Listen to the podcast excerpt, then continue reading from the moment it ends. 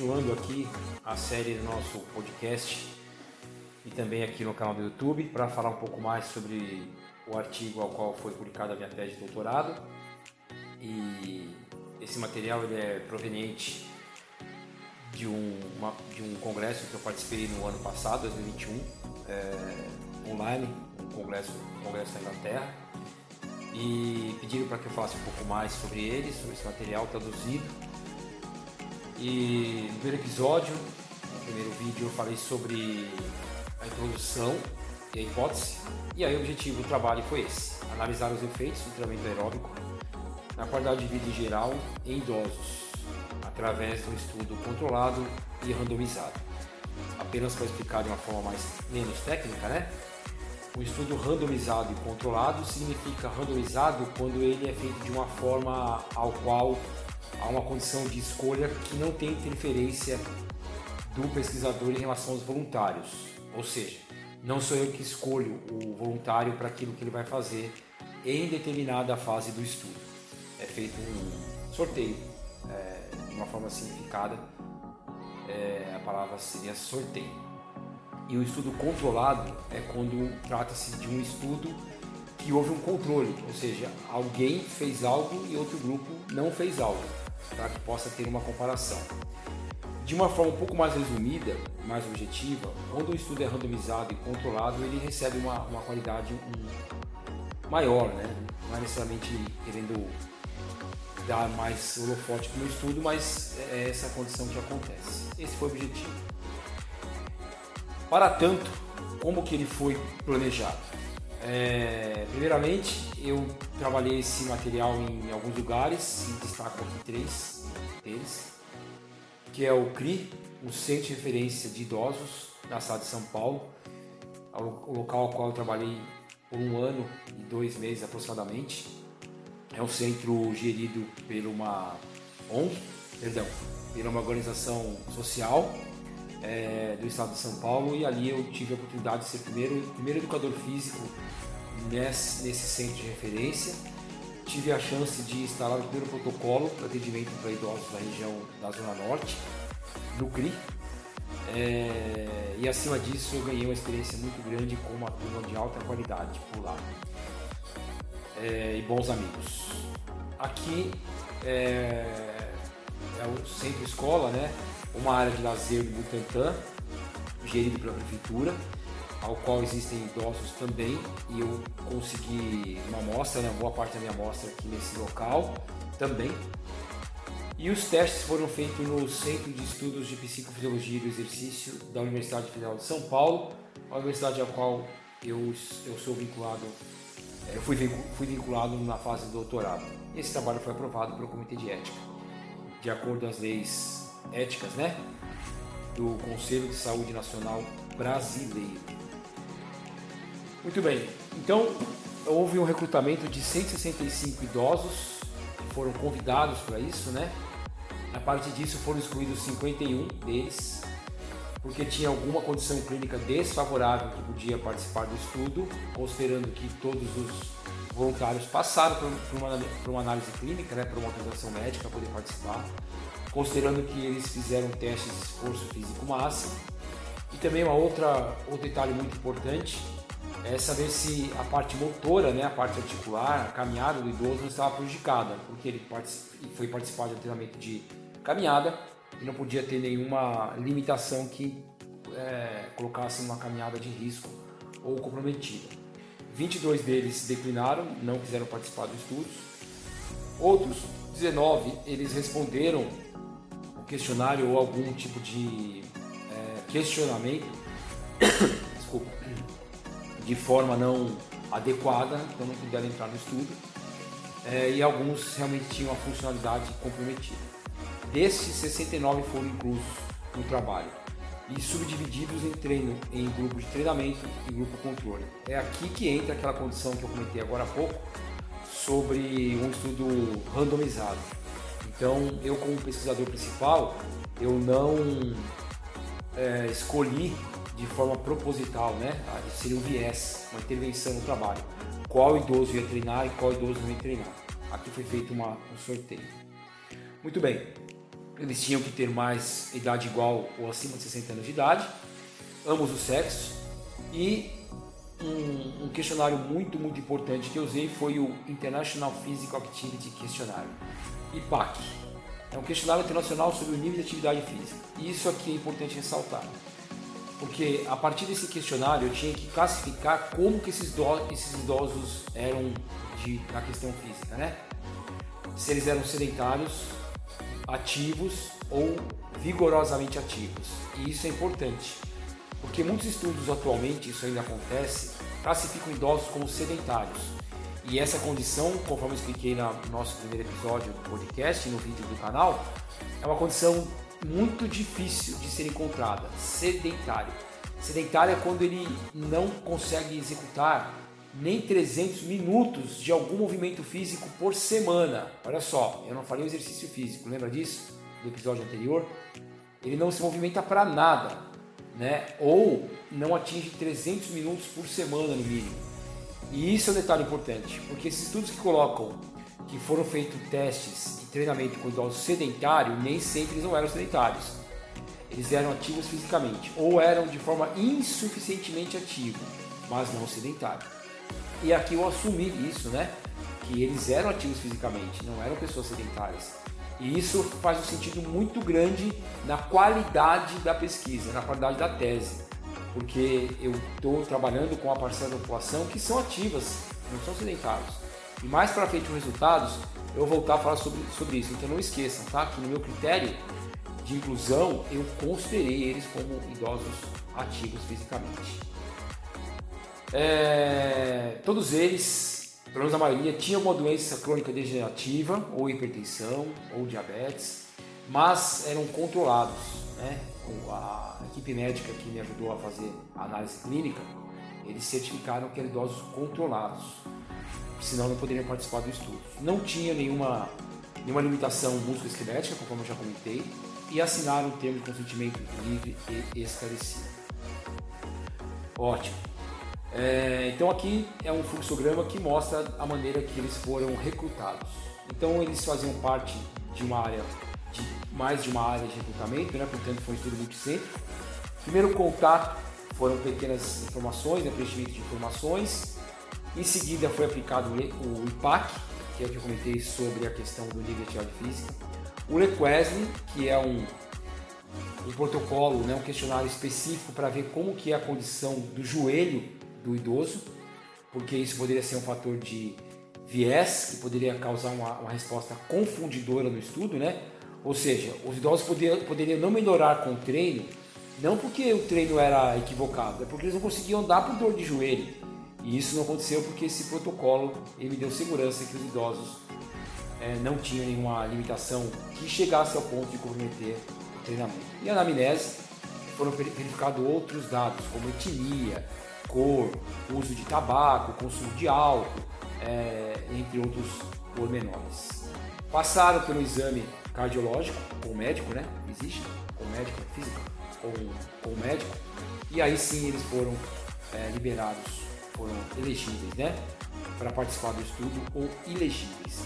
Esses idosos que foram considerados ilegíveis, eles receberam uma palestra, por mim, preferida, sobre qualidade de vida e exercício físico né, para que eles possam ser beneficiados de alguma forma por ter entrado no, no estudo, mas não, não ter tido condições de participar.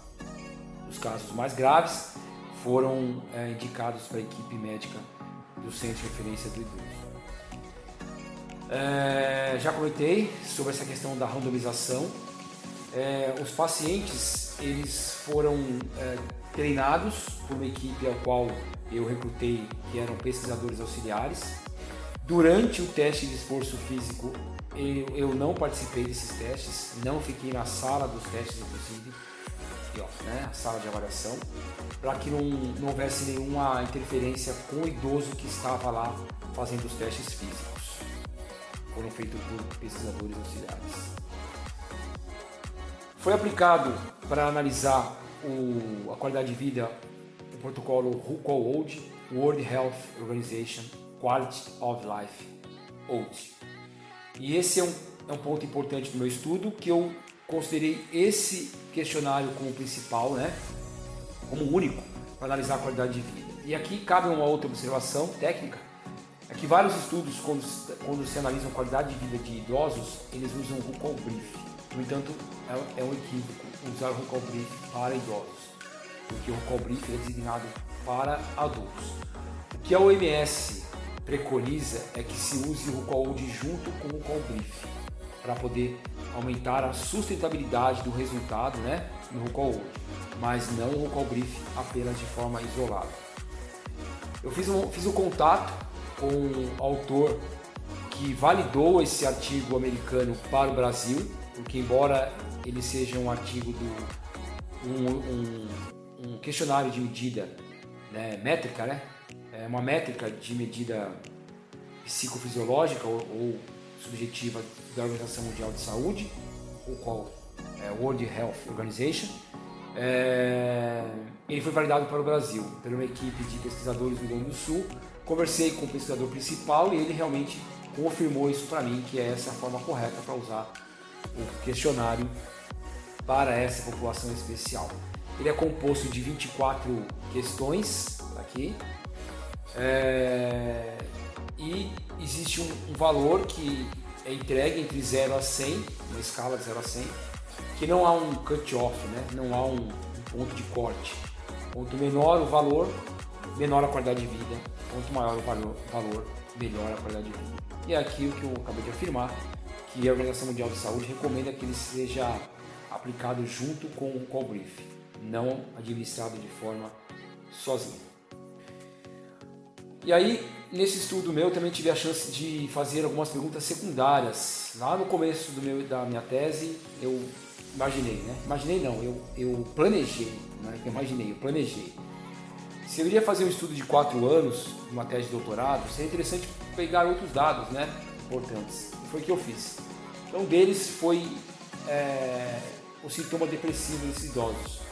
Para isso, eu usei o Geriatric Depression Scale, também validado para a população brasileira, que é uma possibilidade de diagnosticar sintomas depressivos no idoso, mas não o diagnóstico de depressão ou não, porque isso seria feito com outro profissional de saúde, não é pelo educador físico. Mas nós podemos sim aplicar o questionário. São 15 perguntas e esse questionário feito em português, é, ele dá uma, uma condição de estratificar, né? Quando há uma condição maior do que 5 de pontuação, ele indica sintoma depressivo, sintomas depressivos acentuados. Uma outra possibilidade que eu também fiz com pergunta secundária foi em relação à dor. É fato que o exercício físico tem uma, uma condição de analgesia, ele provoca a melhora de dor em idosos também. E a pergunta foi se o exercício físico, perdão, treinamento físico que eu estava é, usando, né, o protocolo que eu usei, que eu criei para isso, ele tinha alguma melhora na, na questão da dor geral do idoso.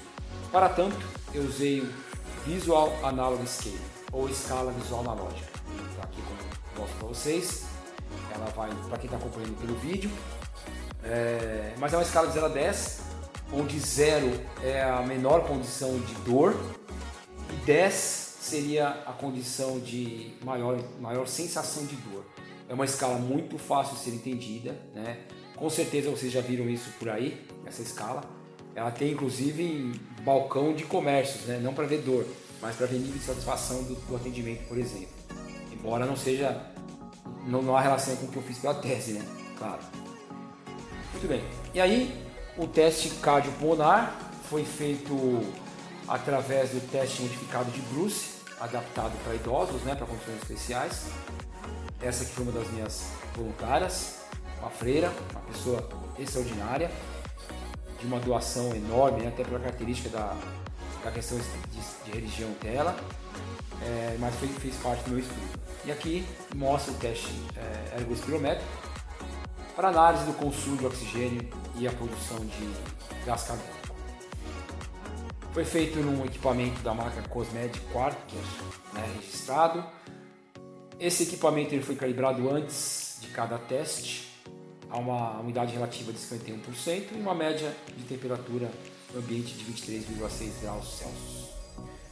É, o maior valor atingido em VO2 pico, que eu não denominei como VO2 máximo, eu usei a nomenclatura VO2 pico, foi utilizado como condição de exaustão de maior valor de, é, de alcance no teste.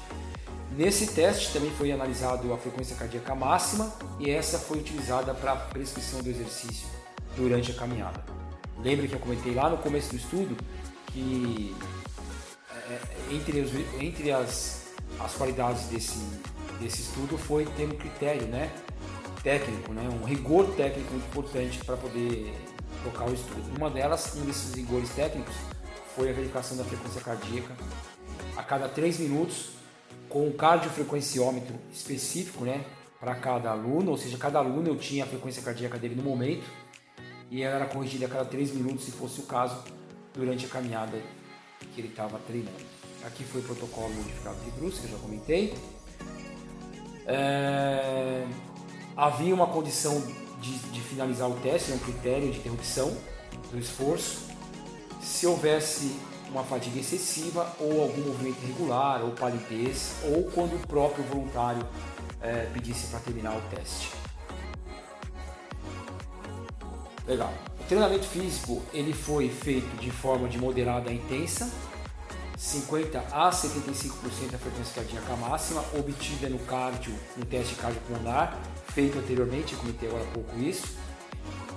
Essa diretriz ela foi embasada e respaldada pelo American College of Sport Medicine, o Colégio Americano de Medicina Esportiva, e o American Heart eh, Association, o Colégio Americano é, cardíaco, né? A parte cardio deles lá, que preconiza 30 minutos de atividade de caminhada três vezes por semana, que ela traz um benefício e para isso nós usamos três meses de treinamento. O grupo controle, que foi randomizado, não participaram de nenhum exercício físico, mas eles não foram impedidos de fazer atividade física, de forma alguma. Se eu fosse impedi-los de fazer atividade física, teriam que, ficar, teriam que ficar em casa parados praticamente, né? Isso não foi proibido, mas eles não foram envolvidos com exercício físico para que não haja um viés de um é, treinamento duplo, né? treinamento concorrente. Treinar por fora, é, e aí eu estaria achando que seriam não treinados e poderiam ter um viés. Para isso, semanalmente eles recebiam uma ligação para confirmar que não estavam entrando em nenhum exercício físico, para não concorrer com o treinamento de quem estava treinando. É, nós consideramos 15% de ganho né, no valor de base desse idoso. A literatura mostrou isso, que em geral eles ganham 15% de melhora no VO2 pico, no VO2 máximo, no VO2 pico. Tivemos um, é, uma força estatística né, da amostra de 90% com um erro alfa de 5%. Para nossa análise descritiva, nós usamos é, valores quantitativos, média, desvio padrão, moda, valores máximos e mínimo. Usamos outras possibilidades de equações é, estatísticas, como o teste Shapiro-Wilk, teste Stud, o teste TED Student, é, para comparar um dado com outro. Usamos o software SPSS, fizemos correlações com nível de significância maior ou igual a 0.05 para validar os valores. É isso. Então, até o momento eu trouxe para vocês o objetivo e o método e o nosso próximo encontro eu vou falar sobre os resultados. Até mais!